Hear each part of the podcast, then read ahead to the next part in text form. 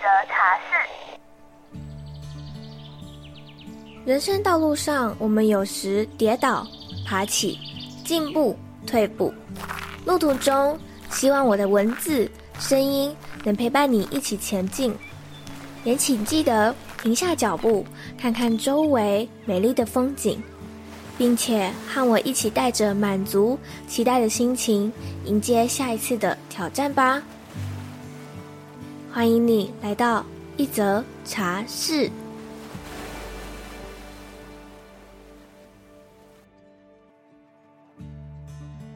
成为一位催眠疗愈师之后，其实我发现自己内在有许多的问题跟状况都慢慢的浮现出来。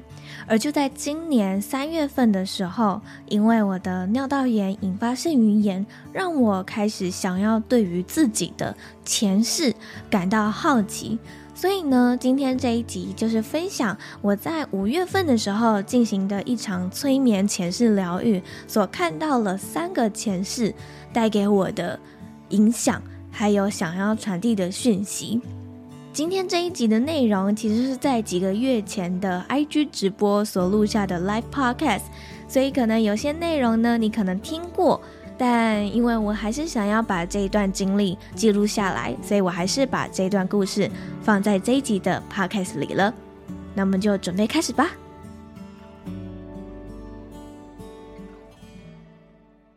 要先把时间拉回到今年三月份，不知道线上的听众朋友们知不知道我今年三月发生了什么事？我那时候因为尿道炎，然后引发了肾盂炎。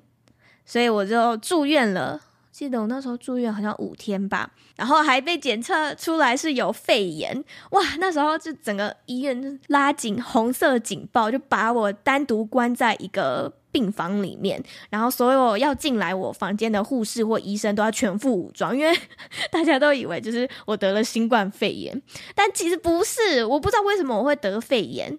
呃，我不知道为什么我会肺发炎，应该这样说，所以我就住院了。那几天之后，我其实好像有在蛮多集我自己的 podcast 节目就有分享当时的经历了。然后我有很常在，如果你有订阅我的电子报的话，一定都知道，就是我都有分享我当时住院的经历。然后我当时住院的时候，也有跟我的内在智慧的声音，就是有稍微聊天啊，然后问他就是我接下来该怎么做，然后我的方向等等的。因为我出院之后。呢，我就在某一封的电子报的信里面，我就稍微交代了一下，呃，我为什么失踪啦，然后我为什么消失啦。那其实就是我住院嘛。当时呢，我有一个西塔疗愈师的朋友，他就回复了那封信件给我。他说：“Joyce，我收到你今天的信，我看了之后呢，我感觉就是你的海底轮那边还有一点点的。”阻塞，那海底轮呢，又对应着我们的原生家庭，所以要花点时间去疗愈你自己海底轮那边，或者是你原生家庭这一块呢。然后我那时候看到这封信的时候，我就想啊，对啦，我知道啦，就是这件事情呢，我其实知道一两年了。在两年前的时候，我有给另外一个朋友做天使灵气，然后他那时候就帮我看了一下，就是。我身体的各个脉轮，然后我记得我那时候全身上下，因为我们人体有七个脉轮嘛，然后我只有两个脉轮是畅通的，那其中一个阻塞的脉轮就是海底轮，所以我一直都知道我海底轮是阻塞的状态，但我不知道怎么去清理，我也不知道要怎么去让它疏通，所以我就只把这个问题放在那里。然后我知道我看了这封信的时候，我才想说，嗯，好吧。就是这件事情是真的要开始去疗愈他了，可是我又不知道我要该怎么去疗愈。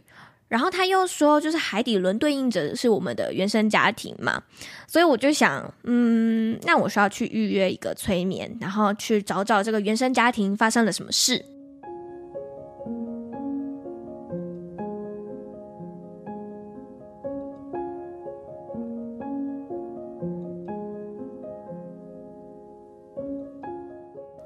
就是我们在做催眠疗愈的时候，一定会先问问个案，就是今天你为什么会想要来做这个主题？然后我那时候就跟催眠师说我的状况，然后我的海底轮对应着原生家庭这样，然后就看了我的星盘，他就说你已经知道了。然后就啊，什么意思？什么叫做我已经知道了？然后他就看了我的星盘，就说，呃，因为我的凯龙星，这时候就要讲到凯龙星了。我的凯龙星呢是落在，呃，我看一下，我凯龙星是落在三宫，因为我还没有上到宫位，所以我就偷偷看了一下我的笔记。三宫呢，其实就是代表着沟通、童年或者是兄弟姐妹有关，然后。凯龙星呢？这颗星其实是我们灵魂的受伤的印记，也就是说，你累生累世有一些受伤的印记，都会在这个凯龙星的这个地方显现出来。那我的凯龙星呢，又是落在天秤座。凯龙星落在天秤座的话，其实你要学习的就是关于个人独立的核心伤痛，因为十二个星座代表。者的是十二个不同的伤痛，那十二个宫位代表着是你的伤痛是来自于哪里？所以我的凯龙星落在三宫的天秤座，就表示是这个伤痛是来自于沟通、童年或者是兄弟姐妹。为什么我会觉得它跟原生家庭有关呢？因为它坐落的那个位置真的是非常的微妙。它其实就是在三宫跟四宫的那个交界线，然后刚好四宫就是原生家庭或者是家人，所以我不太清楚，就是我的凯龙星到底是跟沟通童年有关，还是跟我的嗯原生家庭有关。反正最后我的那一场催眠是见到了我的，等一下就会跟你们分享很有趣的前世。这个凯龙星呢，为什么会落在天秤座？当时我的催眠师他是说。感觉好像，就从我的星盘上面这样看起来，好像是我的家庭累生累世都有一些纷争，然后这些纷争呢是要由我这个天秤座去得到平衡，或者是去成为他们之间的桥梁之类的。呃，在催眠前的时候，我就稍微交代了一下我自己的背景故事啊，然后也稍微讲了一下，就是呃，我的原生家庭到底是发生了什么事这样。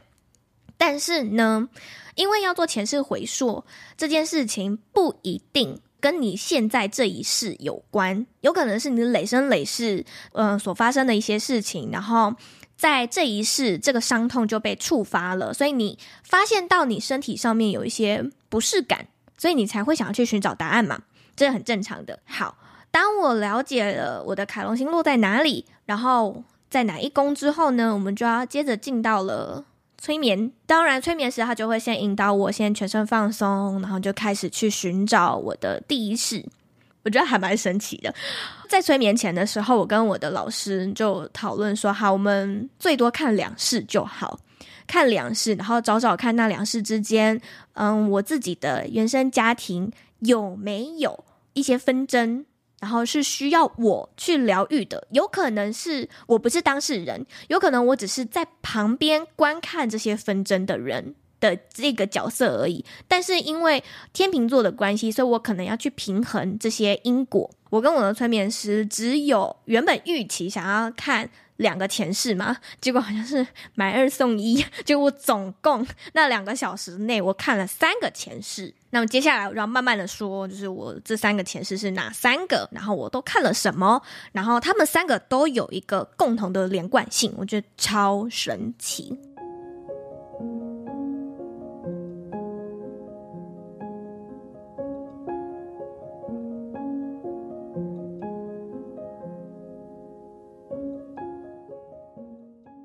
个呢，诶，我记得我那时候刚进到那个前世的时候，我是很生气的，在拿一个有点像是画油画的那种很粗的刷子，然后我在用红色的颜料就这样一直涂，一直涂，一直涂。然后催眠师就问我说：“为什么你那么生气？”然后我就说：“因为我的朋友背叛我了。”后来呢，我才知道说：“哦，我在那一世是一个画家。”然后我在我自己的一个工作室里面，而且我那一次是完全不需要担心钱的，我不需要为了钱然后卖画这样，感觉我我好像也没有一个呃 sponsor，我不知道为什么，我就是完全不用担心钱，然后作画这件事情对我来说是一个兴趣。然后它也不是生存的一个技能。这样，反正我在那一世，我就是做了很多的画。然后我还有一个经纪人，我的经纪人呢，同时是一个我很要好的朋友。那我那时候会那么的生气，是因为我这个朋友兼经纪人，他偷偷的把我的一幅我很喜欢的画卖给了别人。然后这件事情呢，被我发现了之后，我超级生气。我那个朋友他就觉得说，为什么你要那么生气啊？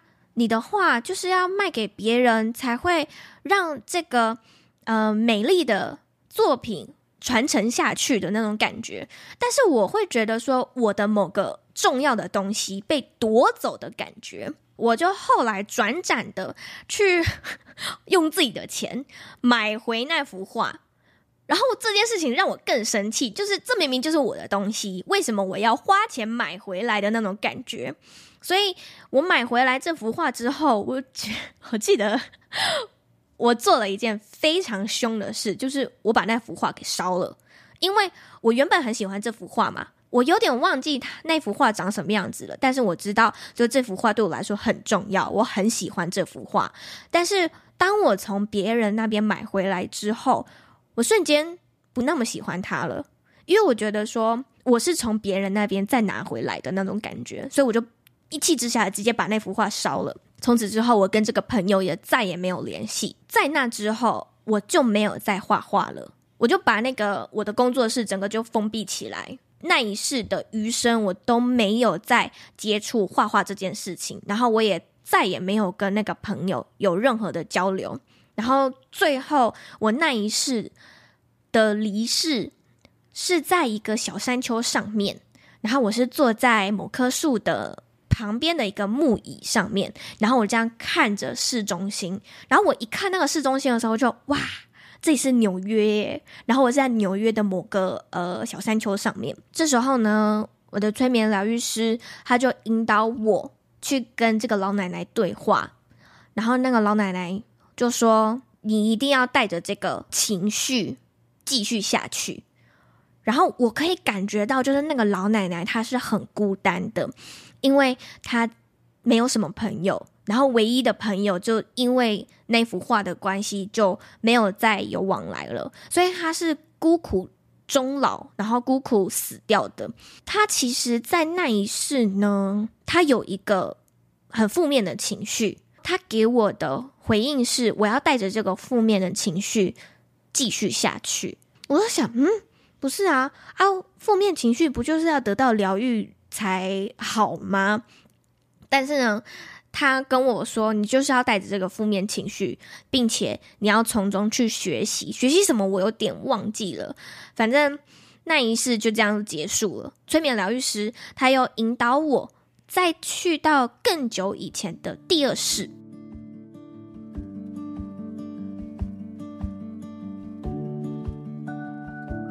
现在让我们进入一小段广告时间。快到年底了，每年十二月的时候，我都会在 IG 或者是线上举办显化性还有梦想版的工作坊。而今年，我想把这个例行活动搬到线下来，和大家一起制作自己的二零二三年梦想版与撰写自己的显化信。我们这场活动的报名日期有进行调整，改为十二月十七号、十二月二十三号、十二月二十四号。有几天是平日的，平日的时间为晚上的七点到九点，假日是下午的两点到四点的时间。为期两个小时，让我们一起绘制你二零二三年的理想生活，以及我们也会一同撰写你二零二三年的显化信，增加你想要显化事情的几率。我也会把这一个报名链接放在下方的资讯栏的地方，或是你可以直接到 IG 首页的链接里面点击第一个，就可以进行报名喽。期待在十二月见到你。那我们就回到下半段的内容吧。我很确定是在英国，然后那个年代呢，有马车，然后我是在一个欧洲那种十字路上面的，所以我的感觉是有点像是开膛手杰克那个年代的英国。然后我穿着一个很长，然后还有拖地的裙子，我记得好像是酒红色的裙子。这样一到那个前世的时候，它是晚上的，而且已经接近午夜了，因为我有听到钟声。然后我手上拿着钱，还有一张纸条。我记得那时候好像是我妈叫我要去买东西，可是我迷路了，我不知道我在哪里。然后我也不敢去跟别人就是求助，说，嗯，请问这是哪里？这样。后来我也有点忘记我是怎么回家了。反正我回家之后被我妈骂了一顿，她说怎么出去那么久？但我也不敢说，就是我迷路，他就把我骂了一顿，说怎么出去那么久，然后什么东西都没买，这样你很没用，巴拉巴拉巴拉。就我们家不算是上流社会，也不算是非常富裕。然后我爸他是政治人物，就当官的。呃，我妈她很喜欢，就是去那种有点像是上流社会的茶会的那种 party，就是以前不是很多那种呃富贵的妈妈们，或者聚在一起打桥牌啊，或者什么，他超喜欢去那种地方。所以其实我是呃在这个家是不受重视的。然后我最喜欢的人就是我的哥哥。因为他他最疼爱我，呃，我爸爸他对我不好，因为我是女儿，所以他就把我当成是一个隐形人，这样完全不会跟我搭话，完全不会跟我说话，也连看都不看我。我在他眼里就是一个隐形的存在。我在那个家也不受到重视，我是住在顶楼，然后那个顶楼又是很可怜的那种顶楼，就是很冷，冬天很冷，夏天很热，房间很黑暗。然后我所使用的家具都是之前我哥使用不要，然后给我的，所以其实我在那个家里面没有什么话语权。那我会很喜欢我哥哥，是因为他会偷偷给我一些钱，然后他会偷偷带我去好玩的地方，然后他对我很好。我哥哥呢，他娶了我最好的闺蜜，所以他们两个就是幸福快乐的在一起。可是因为我哥哥他结婚之后就搬离了我们家，所以我家就只剩下我妈。我还有我爸，那因为我妈她她觉得我是个赔钱货，然后我爸他又觉得，呃，我是一个隐形人，因为我是女儿的关系，所以那一辈子里面过得不是很快乐，我好像没有办法为自己发声的感觉。直到我大概三十岁的时候呢，我爸就去世了。那我爸去世之后，我妈她就一天到晚就在那边催婚我，就是说你都不快结婚。都不出去找个人嫁，等到我年纪越来越长之后，他就说：“哎呀，你这老女人，你再也嫁不掉了啦！” blah blah blah blah blah。呃，在你那一世呢，我一样也是 孤单一个人。那等到我妈死掉之后呢，我一直都住在那一栋房子里面，而且我都没有搬离，就是我的那个阁楼的房间。直到我那一世去世之后，我都是。在那个小阁楼里面，而且我记得非常清楚的是，我大概五十岁的时候就死掉了。然后我是死在我的那个阁楼里，阁楼的床上，然后是被我们家的女仆发现的。所以其实我死的时候非常的孤单。我的催眠疗愈师他就问我说：“那你怎么没有想过说要出去找工作啊？或者是你有什么喜欢的事情吗？”我记得我那时候有说我喜欢写诗。但是呢，有一次我就把我的那些诗啊，就集结成作品，然后把它收起来。可是结果就被我妈发现了，我妈就一气之下把我的诗全部都给烧了。她就觉得说，女孩子家写这种东西做什么？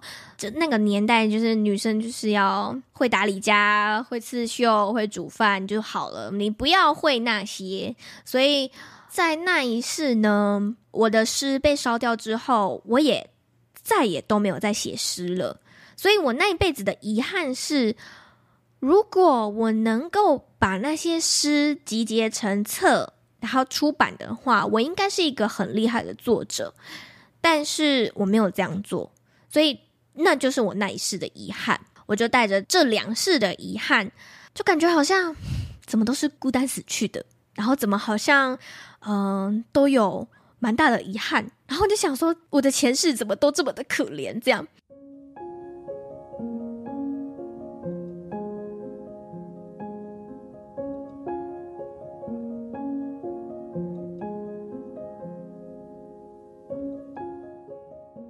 那再来呢我们就要进到我的第三世了。哇那一世真算是太厉害了我这不得不说。在讲这一世之前呢，我要先讲一下，在去年的时候，我有请我的占星老师 Rita 看了一下我的星盘，我有特别的选了一个主题，我想看的就是前世。然后他就说，其实从我的星盘上面可以看到，我是一个大法师。我有很强大的一个魔法的能量跟力量。那如果说我可以在我现在就是 Joyce 这一世里面寻找找回这个强大的力量的话，哇，那我接下来下半辈子应该就是顺风顺水了。然后我那时候就听到这件事情的时候，就想说我要我要怎么连接那个力量？Rita 他就跟我说，你可以时常的跳舞，或者是连接你自己的身体。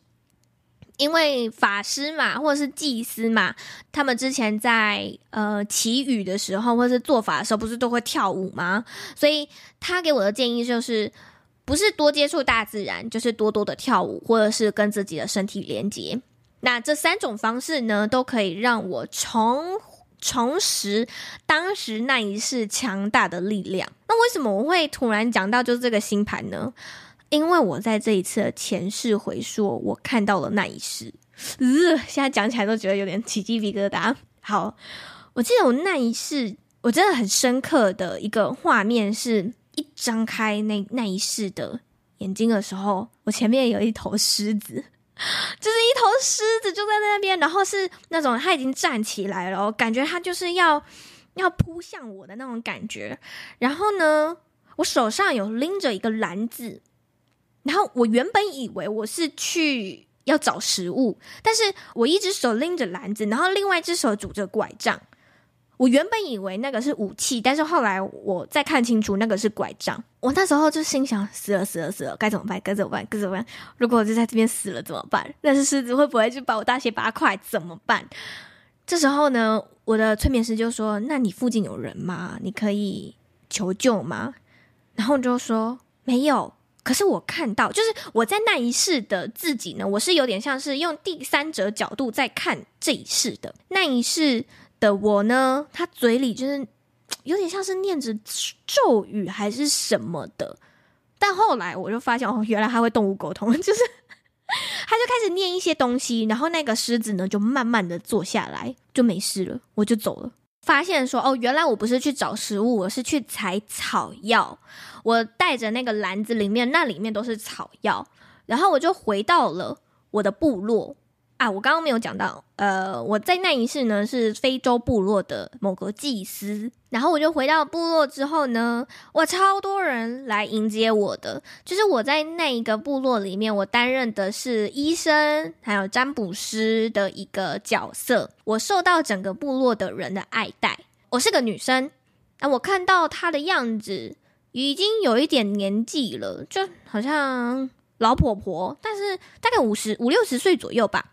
然后我拄着那个拐杖回到我自己的帐篷里面，然后我平常呢，所做的事就是帮部落的人顾小孩，然后处理草药。那如果长老有需要占卜或卜卦的时候，我就会呃帮他算命。我在那个部落里面呢，很快乐，很开心。然后这个部落里面的人，包括长老，都很敬爱我。我记得我那一世我活最久，我活到八十岁，我连 那个长老都已经换到第二代了，我还没去世，这样。时间就很快的就来到我去世的时候，然后我去世的那一天呢，我的身体是被。众人就做了一有点像是用用稻草做起来一个高台，然后我的尸体就是躺在上面，然后所有部落的人就很难过的送走我，他们等一下就是会烧那个祭台，然后我的尸体就会被呃焚化了。这样，其实整个部落对于我的离去是很难过的。我记得我那时候看到这个祭司的灵魂就是飘起来了。然后这个灵魂呢，一直跟他们说：“不要哭，不要哭，我其实是去更好的地方。”但是因为没有人听得到灵魂说的话嘛，所以呃，大家都不知道。但是唯有这时候有一个小男孩，他就抬头，然后就看到我，然后我就对他笑。然后那个小男孩有点觉得奇怪，就是为什么我在那，然后又同时在那个祭坛上面的那种感觉。过没多久，我的灵魂就消失了。嗯、我的催眠师呢，他就问我说，仿佛在那一世有找到自己的平衡了。回到我们刚刚所说的，就是我在催眠前的时候，不是有说我的凯龙星是落在天秤座吗？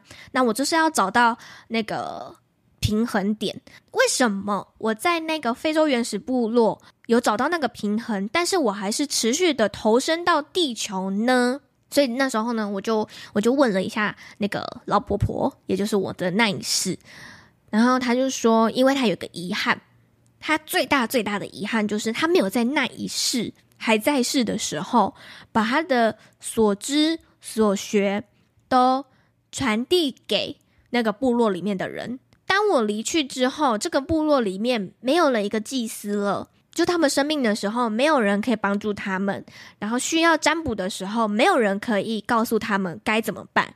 所以这是他最大最大的遗憾。所以他希望就是在。继续的轮回，把自己所知所学都能够传承给这个世人，都能够把他的知识去传递给所有的人。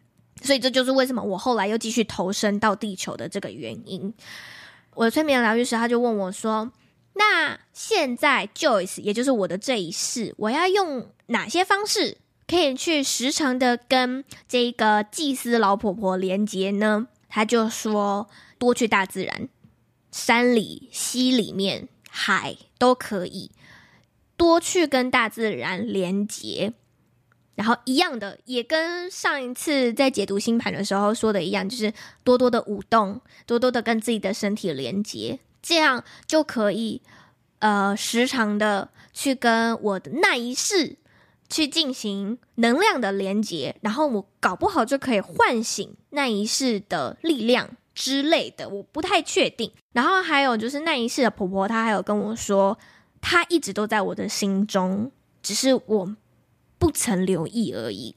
然后我听到用自己的口讲出这句话的时候，我整个就是懂了，我完全懂了。我们的内在其实都有一个很高智慧的存在。只是我们可能在日常生活当中不常去跟自己的那个内在智慧连接，那可以透过的方式就是最简单，就是抽牌嘛，抽呃直觉回应卡啊，或者是抽欧卡啊，抽这种跟潜意识有关的卡片，练习跟自己的内在去做连接。那或者是像我自己最常的就是静坐，问问题，抛出一个问题，然后等待，等待。这个内在智慧的回应是什么？有些时候呢，这些回应可能是再简单不过的词，或者是就一句话而已。但其实这些都是来自我们的内在，想要跟我们说的。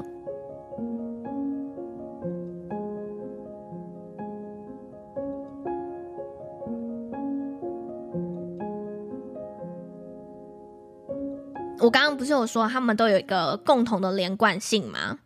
他们的连贯性都是平衡。在非洲的那一世，他虽然已经达到了，感觉是真的就达到那个平衡了。然后因为他的遗憾，所以他再次的转世来到地球，可能就是第二世那个英国的那一世。但是英国那一世，他并没有先取得平衡，他就离世了。所以那个遗憾还在，这个平衡没有取得之后，他又再到了纽约那一世。纽约那一世呢，他一样也是没有取得平衡，所以他的那个遗憾也还在，又投身到地球，所以他其实是有连贯性的。在英国的那一世呢，他没有办法取得的平衡，就是他没有办法为自己发声。我好像在这个家里面都没有话语权，我想要表达，但是都没有人听我说话。我妈就一直批判我，然后我爸直接把我当成隐形人，唯一会听我说话的只有我哥。但是呢，在那一世，我想说的话还是没有说出来啊，感觉我好像没有办法好好的成为自己，所以那个是另外一个极端。那在纽约的那一世呢，是我过度的做自己。好，我传递了我自己想要说的话，我想要把话拿回来，我就拿回来，然后我说出了所有内心的不满，导致。没有人喜欢我，我没有朋友，他又是另外一个极端。就是这两世分别是天平两侧的各个极端。那要怎么去找到那个平衡呢？就是去想起在非洲那一世的我找到的这两个平衡，找到了这两个平衡之后，我再去实现在非洲那一世的遗憾，把自己的所知所学，然后传递给世人。做完了这一次的前世回溯之后呢，我不能说我现在已经找到那个平衡了，但是我觉得。这是一个提醒吧，我知道了那两个没有平衡的那两事，然后我就知道说我要怎么在这这中间找到其实我内心真正向往的那个平衡。那我必须要说的是，我现在好像已经有在实现那个没有办法把自己所知所学传递给世人的那个遗憾了，像是我现在就把我所学习到的催眠的概念，或者是占星学的。事情，或者是我会的 podcast 的内容，都在各个平台上面分享给大家，或者是我也会开课程，我也会开工作坊，这就已经有满足到我在非洲的那一世所想要传递给世人的那种感觉。只是我这一世可能还没有找到，就是我想要的那个平衡而已。那可能这就是我此生的功课，也说不定。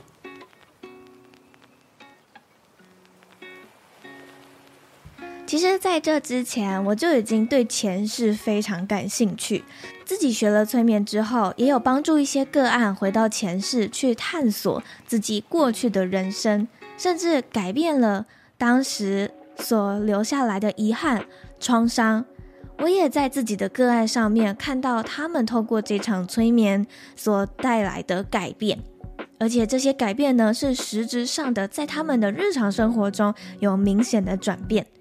而这一次的分享，我是身为一个被催眠者。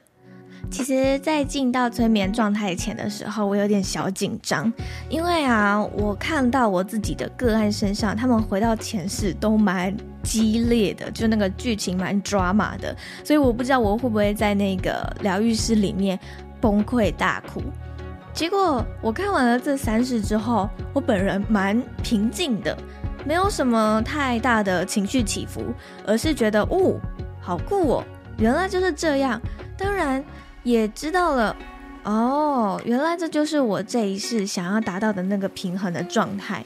我了解到这些前世想要带给我的讯息之后，在日常生活中，我就会时时的提醒自己要达到平衡。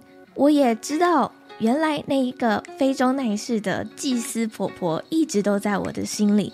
一直都在我的旁边。印象最深刻的就是我在小琉球进行水肺潜水的时候，当时有需要一个动作是仰躺的浮在海平面上面。那时候我非常的紧张，有一种载浮载沉的感觉。可是呢，我记得当时有一个非常强烈的声音告诉我我在。现在回想起来，嗯，那好像就是婆婆的声音吧。当时我听到这个声音的时候，瞬间都充满了前所未有的安全感，让我感觉我好像在这个大海上面被满满的爱给包围着了。这就是我三个前世的分享故事。如果你也想要探索一下你自己的前世回溯，你可以在下方资讯栏的地方预约我的催眠服务。如果你听完这一集觉得对你有帮助，或者是有什么心得感想，都欢迎你到各个可以找得到我的平台分享，让我知道。那我们就下一次的空中再相见喽，拜拜。